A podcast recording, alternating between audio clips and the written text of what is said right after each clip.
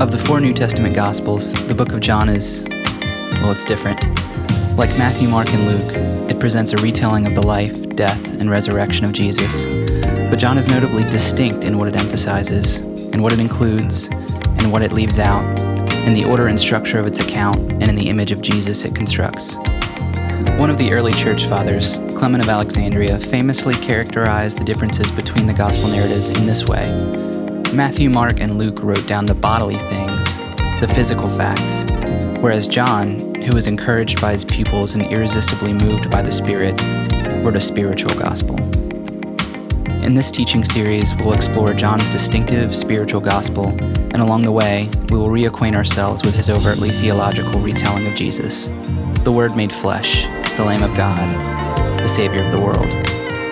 This is the spiritual gospel. Have taken uh, a few weeks off of our sermon series on the book of John uh, for Advent and for Christmas, but we're getting back into our sermon series tonight. This is week 11 in our sermon series on the Gospel of John, which has been dubbed by scholars as the spiritual gospel. It looks a lot different than Matthew, Mark, and Luke. It, um, it has different theological emphases. The way that the story is told is much different. Uh, the depiction of Jesus in this gospel as well is very different. If you want something fun, um, you can compare the depictions of Jesus in Matthew, Mark, and Luke versus the depiction of Jesus in the book of John. One of the um, notable instances in this book, though, is long discourses. You have Jesus who is willing to engage with people, usually in a one on one sort of format, and just teach them. We don't see this picture in Matthew, Mark, and Luke. And here tonight, we're going to get a story uh, that is also unique to John, and we're going to be reading in John chapter 4. Tonight, I want to experiment a little uh, bit with, with a different style of preaching. This isn't going to seem like too big of a stretch, but instead of reading through the text, I just want to kind of guide us through um, this evening and include some anecdotes and some commentary and some thoughts uh, for some of you, this might be your first time through the story. For others of you that are seasoned veterans to all things within the church, this is going to be review to you, although hopefully we can pull out some things for you that might be worth considering, maybe even for the first time. So before we begin, I'm going to open us up in a word of prayer and then we will go through. Word of warning, and if you need to add this to your silent individual prayers as we're going into it, this is a long passage. Okay? This is, this is a story that needs to be completed. There's a couple stopping points where I think that we could, we could just stop there for a moment and, and preach a little bit, and I hope to do that. But this is, this is a long story. Note what I didn't say. I didn't say this is going to be a long sermon. Okay? So believe with me in that, in the new year, that this will not be a long sermon and we'll take all the time that we need here in John chapter 4 to learn what we need to learn through the conversation that Jesus has with the Samaritan woman at the well. But let us not let us not, I pray, go too far afield. Okay?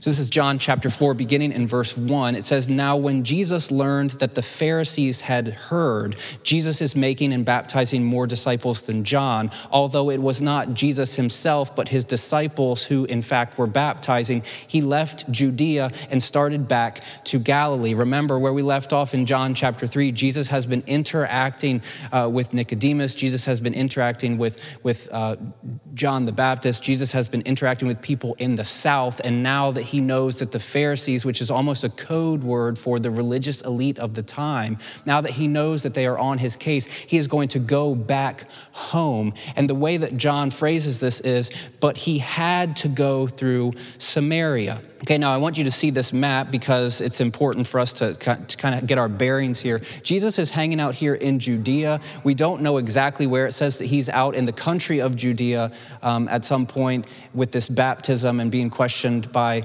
uh, some folks at this time. And then he's going to go up into Galilee and he's going to go through Samaria. It's interesting that John says that he had to go through Samaria because that's not, in fact, true.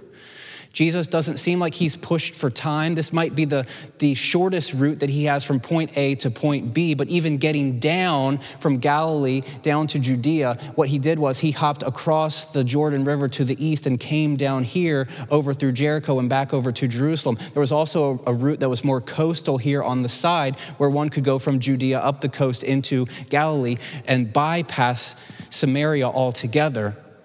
But John is wanting to frame this story as a theological moment of importance for Jesus that he had to go through Samaria. Now, some of you might already be preempting where it is that I'm going in this because there's a story here.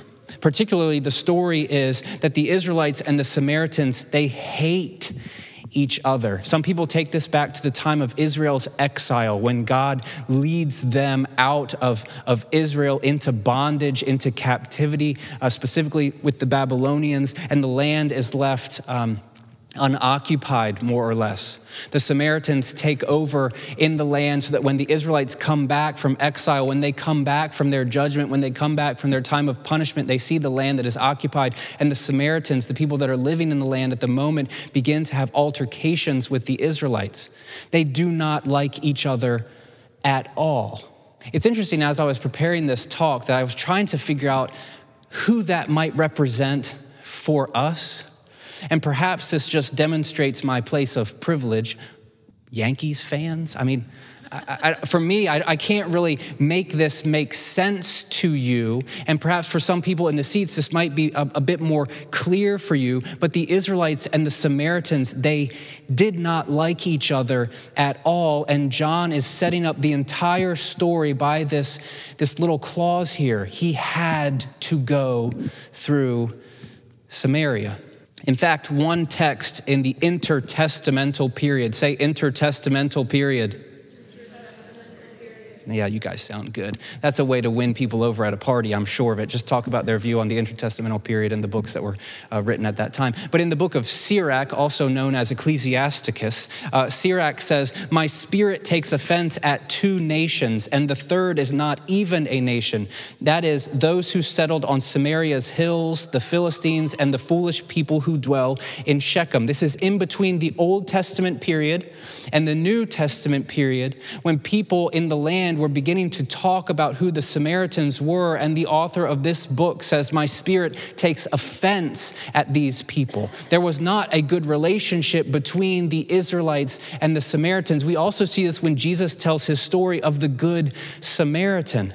The hook there at the end of the story, the fact that it was the Samaritan who cared for the person who had been robbed and beaten, the Samaritan who loaded them up on his donkey and took them to the inn and paid their debts and paid for their place to, to be, the, the Samaritan who paid for them to be healed in a sense, to have ointments placed all over their body when the Jewish uh, religious leaders of the time passed by. It was the Samaritan who cared for his neighbor. The point, the hook, the turn of that parable is for any first century Jewish person, they would have said, No, not them, not those people. In a sense, what Jesus is tackling in the Good Samaritan is racism, it's prejudice. It's the way that we hold people at bay and say, I'm better, they're worse, I'm worth something, they're not, and how dare you put us in the same room. This is how John is framing this story. Jesus had to go through Samaria. The people that Jesus and the Israelites at the time were not known to intermingle with. Yet Jesus is taking this route right up the middle to go to Galilee. He had to go through Samaria, the text says, and I think it's important for us to remember that's not true. But for Jesus, he was compelled to go through Samaria for what is about to unfold, for the lesson that we will see in this story. So he came to a Samaritan city, it says, called Sychar, near the plot of ground that Jacob had given to his son Joseph. Jacob's well was there, and Jesus, tired out by his journey, was sitting by the well. This is interesting because we don't usually get these pictures of very human Jesus. A lot of times, in fact, we seem to put Jesus in this completely separate category, one who doesn't really identify with us, one that doesn't really know what we're going through. But Jesus, here in this moment, he's tired, he's worn out, he's thirsty, he's probably hungry. We had a, a little setup team here today. It was pretty small. If you guys want to join us at 2:30 on Sundays to help us set up, we would appreciate that. But one of our setup members was Josh Engel, and Josh Engel was wearing his, his athletic attire today because at the end of setup, Christy jumped in the car and drove home, and then Josh ran from here to his house in Kilburnie. Jesus would have understood how tired Josh probably was thinking about the chili that he had made a couple hours prior as he's going home, thinking about the ice cold water that is waiting for him. Jesus can understand that, yet we usually put Jesus in a completely different category. For the early church fathers, this was an important text because it demonstrates that Jesus is not just some divine being that has no point of contact with us, Jesus gets tired. Jesus gets hot and sweaty. Jesus gets thirsty. These seem like really ridiculous points to make, but it's important for us to, to link ourselves back into this sort of context. Jesus was tired out by his journey. He was sitting by the well, and it's important for us also to, to note that it was about noon. In the hottest point in the day, from one standpoint, we can say that Jesus uh, might be at, the, at his most I was about ready to say Jesus was at his most warm state, but that just, uh, sometimes you search for synonyms and they just don't come. Jesus was hot, and it was in the middle of the day. You know what that's like from, from 10 to 2 in that range in the summertime. You know how that feels when you're just sitting out on the beach, and perhaps he, he, was, he was going there, but we also need to, to, to tuck this one away. Just note, it was noon. Remember, because we talk about this all the times, there is no free motif when you're reading the Bible. There's no wasted detail here for the author. This is an important point that's going to come back to what he is attempting to do. But the most notable part of this passage here is that Jesus is sitting by Jacob's well all sorts of bells would have been going off for an ancient audience because they would have heard oh, this is going to be like one of those stories. A few weeks ago, Netflix released a movie called Bird Box. It was released on December 21st. And just by a show of hands, because I am curious, how many of you in the room have access to Netflix? And how many of you, keep your hands up, how many of you in the room have watched Bird Box? Well, I'll be. Okay. I thought we'd have more than that. It's a cultural phenomenon, people. Netflix never releases their numbers, but within the first seven days, they said 45 million homes have viewed Bird Box with America's Princess Sandra Bullock. The, the point of the movie or the plot of the movie is you cannot look lest you see some sort of psychological monster thing that will make you want to end your own life. So everyone must go around with blindfolds on in an attempt to get to safety. Does it sound compelling yet? Maybe the people on this side? I mean, I, it was okay maybe, whatever. I don't know what, what all the hubbub is, but that's, that's just me. And immediately people began to have critiques and comments on this. Our very own Brandon Havis actually had this comment where he said, This is just a rehashing of a quiet place, which instead of in Bird Box, you can't look lest you see some monster, whatever, which we never see in the movie, spoiler alert. But in the quiet place, you can't speak or make a sound lest you be attacked by some thing. I've never, I've never seen a quiet place. So I thought about doing some hardcore research for this sermon and watching it, but then I thought, I won't, not yet. Although I do love John Krasinski, although he's always Jim to me in any role, even as Jack Ryan, whatever. But they said Bird Box is just a rehashing of A Quiet Place. It's got the same motif and it's just a little turn on that. The story that we see here with Jesus and the Samaritan woman at the well was a rehashing of big name Old Testament stories that everybody at the time would have remembered. The story of Isaac, who didn't actually go to the well, but Abraham, Isaac's dad, sent one of his servants to go and to find a wife for Isaac. And he does that by going to the well where he knew that the ladies would be. Same thing with Jacob finding his wife Rachel. And actually, the story of Jacob and Rachel is interesting because it's set within a time where there was uh, guys that were hanging around near the well and they would not roll the stone away from the well until all of the women were there and all of the flocks were there so that they could just roll the stone off at once and then water all of the flocks. But when Jacob sees Rachel and says, Hey man, let's water these flocks, and they say, Nope, they're, nobody's, they're not all here yet. Jacob says, I'm going to take care of this and show my, my lady Rachel what I've got to offer if you know what I'm saying. So Jacob at this time is, is um, meeting his wife to be, and the same thing with Moses and his wife to be, Zipporah. Later, they meet at the well, and for some people, when they hear about Jesus, at the well with the Samaritan woman, bells and whistles would be going off. Remember these old stories and read this one in light of that. And the author even sets it within a place where it says, This is at Jacob's well. It's also important. Here's a, here's a tidbit that I don't think I have worked in here. The Samaritans only read the Pentateuch, they only read Genesis through Deuteronomy. They based all of their theology on that. Jews of the time, however, would read all of the Old Testament and other uh, select texts, but they would both take their lineage back to Abraham.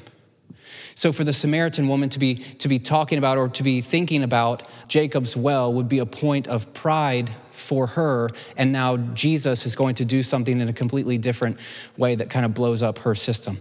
In verse 7, it says, A Samaritan woman came to draw water, and Jesus said to her, Give me a drink. No, no. Abe really loves these magazines like highlights. You guys remember when you were a kid, you went to the dentist and you read highlights, whatever. They would always have these things where it's like one picture versus another picture, and you'd have to see what the, what the differences are, or sometimes you'd have to um, see which, which doesn't make sense or which, shouldn't, which things shouldn't be there. In an ancient audience, like for them reading this, they'd be like, no, no, Jesus, no, what are you doing? You don't ask for water. You don't ask for, uh, for anything from this woman who's coming to the well alone here because Jewish men shouldn't be alone with women, first of all. And if they are, they certainly shouldn't talk to them. In fact, there was, um, there was rules here for Jewish sages that they were not to communicate with, with women. This, these were one of the six things that you just don't do is to talk to women, to be alone with women because of what, uh, what it might seem like, what the perceptions might be. And especially, you don't talk to Samaritan women. You aren't alone with Samaritan women. So, for Jesus to be interacting with this woman saying, Give me a drink, is massive. But because of the 2,000 years removed, we don't quite see that all the time. In fact, in later Judaism, Samaritan women were viewed as always perpetually unclean. These would not be people that you talk to. These certainly would not be people that you share a cup with or that you drink from the same vessel. Later on, they would say that uh, Samaritan women were menstruants from the cradle, impure at all times. And remember, we're looking back to the Israelite and the Samaritan divide, where these two people groups do not see things eye to eye. So when the Samaritan woman comes to Jesus and Jesus says, Give me a drink, there's all sorts of no's that are flying up here in how we're reading this story. Um, one scholar actually says the woman might have supposed that Jesus, noting that she had come to the well alone, hence was probably morally disreputable to begin with, that Jesus wanted something else. In the eyes of many potential first century readers, the beginning of the narrative is fraught with sexual ambiguity that is clarified only as the narrative progresses. In other words, this is Jesus saying, Hey, give me a drink. Hey, we're at a well. You know what that's like. Hey. No? We, we don't like that image. We, we especially don't like me pretending to be Jesus in that image at all. But for, for, for the Samaritan woman, as she hears this, she might be jumping to conclusions that this is not the Son of God, that this is not the Messiah who is to, to be here, who is to be initiating the kingdom of God, but yet this is just some guy who sees some woman and says, Hey, baby, how about some of that water? Okay, it d- doesn't sound right putting pickup lines in Jesus' mouth here. Verse 7 A Samaritan woman came to, to draw water, and Jesus said to her, Give me a drink. Verse 8 His disciples had gone to the city to buy food. Jesus is alone. The Samaritan woman said to him, How is it that you, a Jew, ask a drink of me, a woman of Samaria? Because Jews do not share things in common with Samaritans. There's a couple different ways that you could interpret that verb there. It's, it might be that they don't share things in common, meaning they don't have the same cup, they don't draw from the well with the same vessel, or it might just mean that they have no dealings with one another at all. It's unclear what she is calling Jesus on, but she's saying, Listen, man, this isn't proper. This isn't how we do things. What are you doing? What do you want? What is happening here? Because all of the moral, social barriers that have been constructed between my people and your people are being single handedly dismantled by you in the simple request for water. This is important for us to realize what's happening here because it's so scandalous at the time. She knows it, Jesus knows it, and as readers, we know it too. And as I was reading this story, this just seems to be another example of subversive, line blurring, inclusive Jesus that has been muted by most of us because we are ignorant of the context in which this story is taking place everything that Jesus is up to to this point is worthy of consideration because what he is doing is he is extending a hand to someone who has been ostracized and hated by, by a particular community, probably for her entire life. And she has no framework to understand this, but Jesus is crossing that line to initiate conversation with her. And I think there's a sermon there. Because the example that we see from Jesus is one who is crossing the aisle to a hated people group in order to bring about real change, to bring about a knowledge that they might not have, to bring about a sense of inclusion, a sense of healing, a sense of restoration. As the story progresses, we see that Jesus wanting to include this woman in everything that he has for her offering it to her. Not the sexual stuff that she might think that he's after, but something even better than that is what Jesus has to offer.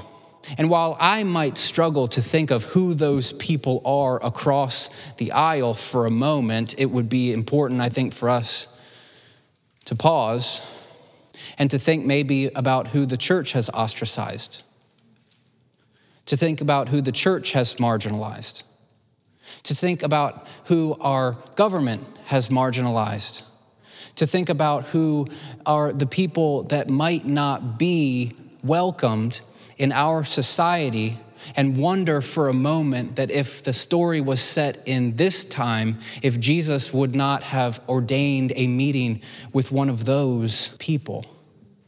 The story continues in verse 10. It says, Jesus answered her, If you knew the gift of God and who it is that is saying to you, Give me a drink, you would have asked him, and he would have given you living water. Remember a few uh, weeks ago when we were talking about Nicodemus, and, and Jesus says, You must be born anothen. You must be born from above. You must be born again. And Nicodemus automatically went to, What do you think I'm supposed to do? Crawl back up into my mom's womb, which is a very gross image for, for us to consider, but Nicodemus, being very literal, had no categories to understand Jesus and his you must be born anothen, you must be born from above, you must be born again. And he went very literal. The same thing is about to happen here because Jesus, who is at a well, who is asking for water, says, If you knew, Samaritan woman, who is who you're talking to, you would have asked me for a drink, and I would have given you living water. Before you go all super spiritual for a moment, in the first century Jewish context, living water meant moving water. It meant fresh water from a river or a stream. It meant something that was not stagnant. It was something that was not just in a cistern or a, an article that contains water. This was water that was perpetually moving because that was clean water. And she immediately goes into this hyper literal what do you mean that you have li- living water for me? What does it mean that you have moving water for me? She, she says, Sir, you have no bucket and the well is deep. Where do you get that living water? You can almost hear like the tongue in cheek here. She's like, You got nothing, man. Get out of here with this living water. You, got, you don't have it. Are you saying that you're greater than, catch it, our ancestor, Jacob? Not you, Jesus Israelite, Jew of the time, our, and are you trying to, t- are you trying to tell me that you're better than our ancestor at whose well I am about to draw water? He's the one that gave us this well, and with his sons and his flocks, he drank from it. Are you trying to tell us that that's who you are. Jesus says to her, Everyone who drinks of this water will be thirsty again. Everyone who pulls water from this well will keep being thirsty. It will be an endless back and forth for you. But those who drink of the water that I will give them will never be thirsty. The water that I will give them will become in them a spring of water gushing up to eternal life. Dang, Jesus, don't you wish he was a bit more wooden? Don't you wish he was a bit more like, oh, I understand what you're saying because this one here, it's just like it's a lot of stuff, even for us to understand. What is it that he is saying when he's comparing the water in this well to the water that he's going to give to people and how that water is going to, to bubble up and to spring up and it's going to become water that's gushing to eternal life in us? But the woman begins to bite, and she says, Give me this water so that I may never be thirsty or have to keep coming back here. Again, she's still wooden. She's still literal. She's still thinking about water in the well. She's still thinking about rivers and streams. She's still thinking about that, and Jesus has moved on to something completely different. She still isn't getting it, and I have to ask the question are we? The living water that's, that's given to us through our relationship with Jesus that's bubbling up to eternal life.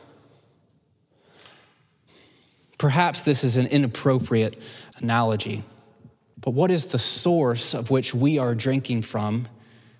Is it living? Is it moving? Is it rushing? Or is it old, stagnant, contained water? I don't know about you guys, but I very rarely finish a bottle of water and I'll just leave it sitting around. And sometimes I'll, I'll roll the dice and say, This one hasn't been sitting around too long. And you take a drink and you can tell it's been around maybe a week or so too long. Not a week, that's disgusting. But you know what I mean? Like in our spiritual lives, in our relationships with Jesus, which source are we pulling from? The one that He is allowing us to pull from? That source that is bubbling up to eternal life, or do we keep going back to something that is stagnant and old? I think there's a sermon there as well. In verse 16, Jesus said to her, Go, call your husband and come back. The woman answered him, I have no husband. Now, before we jump to the part of the story that we know, hear her for a second and think about where she is. She's met this crazy Jewish rabbi who's sitting at the well by himself, who says, Give me some water. And then they start having this spiritual conversation. And then Jesus says this, this strange, like abrupt turn go and call your husband and come back. And the woman says, I don't have a husband. You want to hear it like that, where she, she's coming back to the well. She's like, I'm not tied down, Jesus. It's strange here, but just stick with me for a moment, okay? Because there's lots of sexual tension uh, let me back that up because you're going to take that one and run with it and tweet it. There's some sexual tension here in this story from the very beginning to right now, wondering what is it that this woman is thinking that Jesus is going to offer because she's still thinking literal. She's still thinking about water. She doesn't quite grasp what he has for her and the weird turn of, go call your husband. I'm not tied down. Okay? There's this weirdness that's happening here, but Jesus 180s it again and he says, You're right in saying, I have no husband, for you have had five husbands, and the one you have now is not your husband. What you have said is true. I got a word that's coming to my mind here, and it's not the right one, but I just, I mean, kind of like busted, you know, like, oh, there goes that plan. But this is not what Jesus is about, because remember, Jesus, meek, mild, no judgment here, Jesus. In fact, one scholar says Jesus calls attention to her problematic situation. And that's a way to frame this, especially within the first century uh, Jewish culture of this time. To be married five times is no small thing. She is not, in a sense, becoming uh, more desirable as time goes on here. But Jesus is calling attention to this problematic situation. He doesn't condemn her. Notice he doesn't say anything about what happened with all those five guys. Why'd they leave you? What'd you do? And what are you doing shacked up with this guy right now? He doesn't go there. Uh, this is Marianne Meye Thompson. She says, subsequently, commentators and preachers have hastened to fill the void of this lack of condemnation that Jesus does not supply. In other words, it's my job now to pick up the microphone and say, This woman is, and then I just start going and filling in some blanks here. But this is not what is appropriate in this story. Now, I'm going to put my main man on blast here for a second. My main man, N.T. Wright. You know, if you spent any amount of time here, me and N.T., right? We're, we're tight. Arthur is especially tight with him. He had coffee with him one time, or tea and scrumpets, whatever they do over there in Scotland. But N.T. Wright says this woman is obviously a bad character. He goes on to say, Remember how she goes to the well at noon? He says, The normal time for women to visit the well, set as it was at some distance from the town, would be at a cooler time of the day, most likely first thing in the morning or late in the afternoon. But this woman has come at the time when she is least likely to meet anyone at least anyone who knows her, her past, or her immoral lifestyle. To which we say to our main man, NT, that's quite a leap, friend. It's not in the text. There might be some subtle implications of that, but we've taken some liberties here, have we not? And he's picking up the mantle of commentators and pastors who are rushing to fill the void to put condemnation upon this woman and leave it to um, a, a, a woman commentator to pick up on the thing that most white men are unable to pick up on. She says in verses 16 through 19, They've been consistently misinterpreted, resulting in the popular portrait of this woman as a sinner. The text is not, as interpreters almost unanimously assume, evidence of the woman's immorality. Jesus does not judge her, and any moral judgments are imported into the text by interpreters. There are many possible reasons for her marital history other than her moral laxity. At the end of the day, we don't know this woman's story. So let's, let's, let's remove ourselves from the condemnation and sinful accusations and picking up stones to throw at this woman and take one step back and maybe say that there appears to be some social marginalization that is probable in this story. For example, she is alone. She is at the well at a weird time of day. We don't know why. There might be a reason, but she's here by herself she's sort of macking it up on Jesus. And I don't know if this is just something that 37 year olds that went to private school might say, but when she says, I don't have a husband, there's a tone there that you could maybe infer from this, that she might have some streak of immorality to her in this story. She's been married five times. This isn't a judgment statement, this is a true statement that means that there has been a marginalization here because she will be the woman who has had five husbands, and all of those marriages have ended in failure, whether they are death or whether they are um, divorce. She is no longer with these people. There's no kids that are involved, which might lead us to think about the, the shame in the moment of infertility and her not being able to conceive and have children. And then finally, her current man isn't offering her the protection that she might need. In this context, that marital relationship was an important one for the woman to be uh, protected financially, socially, in any sort of situations. And she is getting the best of what she can get from this person. So, at the very least, there's some social marginalization that seems probable. So, in review in this story, Jesus is breaking down social barriers with a probably marginalized woman of an enemy people in a potentially hostile land. And rather than judging her unworthy, he is offering her life. There is definitely a sermon here. Jesus ministering to people that no one else might minister to. The woman with this backstory, and perhaps she did want to go to the well when no one else would be there because she couldn't deal with the shame of seeing other people that have a different life, that haven't had the hardships that she has had. Perhaps she wanted just a moment of respite where she could go and get water for whatever it is that she was watering and be alone and not have to face any sort of accusatory looks, to not have to face the people that might have pushed her off to the side, that might not have to hear the whispers from the people across the way. But Jesus, in this moment, invites her in, perhaps for the very first time. And where we took a break before to say there's a sermon here with us reaching across the aisle, this takes us even that much further. Because it's not just a person that's part of a group, it's a person that's part of a group with a specific backstory of hurt and pain, potentially tragedy and suffering. And Jesus is attempting to bridge that gap. Now, I think that we could stop here, but it's important for us to power through and to hear the rest of this story as we see it play out because the way that it ends is redemptive at its very core. The woman says to him, Sir, I see that you are a prophet.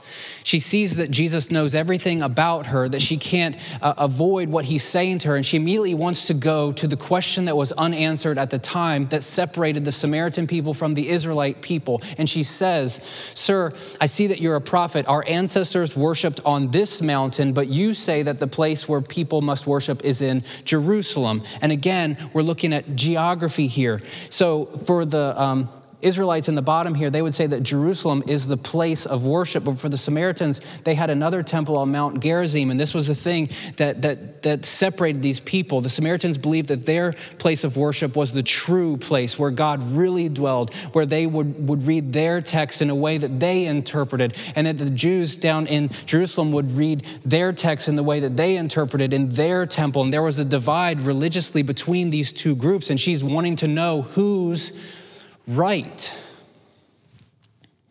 Jesus doesn't necessarily address this in the way that she might think best fitting. He says to her, Woman, believe me, the hour is coming when you will worship the Father neither on this mountain nor in Jerusalem. It's not about temples, it's not about texts, it's not about religious rituals, it's not about the things that we do, it's about something different. Says, The hour is coming when you will worship the Father neither on this mountain nor in Jerusalem. You worship what you do not know. We worship what we do know, for salvation is from the Jews. But the hour is coming and is now here when the true worshipers will worship the Father in spirit and in truth, for the Father seeks such as these to worship him. God is spirit, and those who worship him must worship in spirit and in truth. One of my weird New Year's resolutions is to practice meditation daily or roughly. And I've loaded up an app on my phone. It's called the Insight Timer. It's very strange and weird, so if you download it, be prepared But there's some, there's some things, I, I've, I've set up my own meditation tones, and I've set up a little timer, and I can just sit and reflect and in, internalize almost in this moment of prayer. This is not what Jesus is talking about. When he says that people must worship my Father in spirit and in truth, he's not pulling an internal versus external worship. He's not saying true worship means you listen to K-LOVE and you pray a lot and you read your Bible and your life doesn't change at all. And nobody can even tell that you do these things because you don't care about the poor or the oppressed or the marginalized and you don't support people who don't look like you or think like you or act like you. And you just kind of live in your own bubble. He's not saying that that is the good thing to do. I hope you guys caught the sarcasm there. He's saying that this internal uh, worship of God in spirit and in truth, it must completely identify who we are. There's no internal versus external, but it all becomes something different. It's not about the rites and rituals that we used to practice, it's about something completely different. Namely, it's about the spirit of the living God indwelling within us, inspiring us, and moving us to love people well there's going to come a day when it's not about your temple or our temple. There's going to come a day, and it's actually now here, when God is calling people to worship Him in spirit and in truth. And this is where we should be heading. The woman said to him, I know that Messiah is coming, who is called Christ. When he comes, he'll make all of this make sense. He'll, he'll proclaim all things to us. And Jesus says to her, That's me.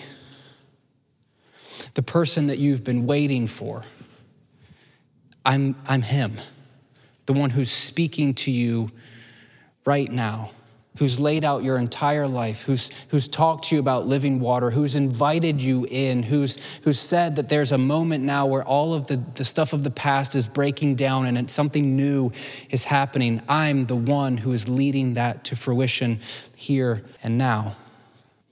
The story continues. Just then his disciples came. They were astonished that he was speaking with a woman, but no one said, What do you want, or why are you speaking with her? Then the woman left her water jar and went back to the city. It's interesting, isn't it? She never comes back for that water jar. She leaves it there because maybe she's now beginning to glimpse that it's not about the water in the well, it's about something different. And the thing that once occupied her now does not occupy her anymore. She leaves her water jar and went back to the city. She says to the people, Come and see a man who told me everything I have ever done. He can't be the Messiah, can he? They left the city and were on their way to him. Skipping down a few verses, many Samaritans from that city believed in him because of the woman's testimony. He told me everything that I have ever done, she says. So when the Samaritans came to him, they asked him to stay with them, and he stayed there two days, and many more believed because of this word. They said to the woman, It is no longer because of what you said that we believe, for we have heard ourselves, and we know that this is truly, catch it, not the Savior of Israel not the one that the Samaritans have been looking for. This one that we now see, the one that has offered us living water, that does not ostracize us and marginalize us, but invites us in to experience God in a new way, is the Savior of the world. And we are a part of that. Now, I think what we usually can't begin to understand for most of us in the room is what that must have felt like. Because we usually aren't the ones who are ostracized and oppressed and marginalized. We are usually the ones in power who are keeping people out. My hope tonight is that when we hear this word from the Samaritan woman and we hear the confession of these people that Jesus is the Savior of the world who is breaking down these social barriers and allowing people who don't fit in or who don't belong to come and to have a seat at the table, perhaps we might begin to analyze and assess our relationships and see who we have discluded or excluded from the family of God and begin to take our notes from Jesus instead and to celebrate him as the Savior of the world who has broken down the barriers and invites everyone in. The Word of God for the people of God. It's my hope tonight that wherever you are in this story, perhaps you feel alone. Perhaps you feel on the outside looking in. Perhaps you have felt the judgment of the church your entire life. Perhaps you have felt as though you don't belong. What this story definitively speaks is that that word is not the last one and that word is not the true one. Instead, we follow a Savior who allows anyone who is willing to partake of the living water that he so freely gives is allowed a seat at the table. And if I'm the first one to tell you today or in a while, you are a beloved child of the Most High God, and He wants nothing more than for you to run home and to sit with Him at the table. For those of you that are in the room and, and you're, in a, you're in a different place, may we be reminded that as followers of Jesus, it is our goal, it is our mission, it is our high calling to be the agents of change and restoration who invite people in. I'm hopeful that we will begin to see a glimpse of the grace that we have received and the grace that we can begin to share with others when we understand what Jesus is up to in this world and how he is wanting to use us. Thanks for listening to this week's teaching from the Restoration Project. If you live in the Salisbury area, we invite you to join us for one of our weekly services on Sunday evenings at 5:30 p.m. Whatever your story, there's room for you here. If you'd like more information on TRP, please visit our website at www.restoresby.org.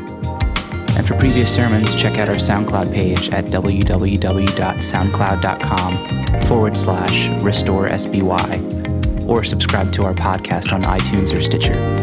See you next week.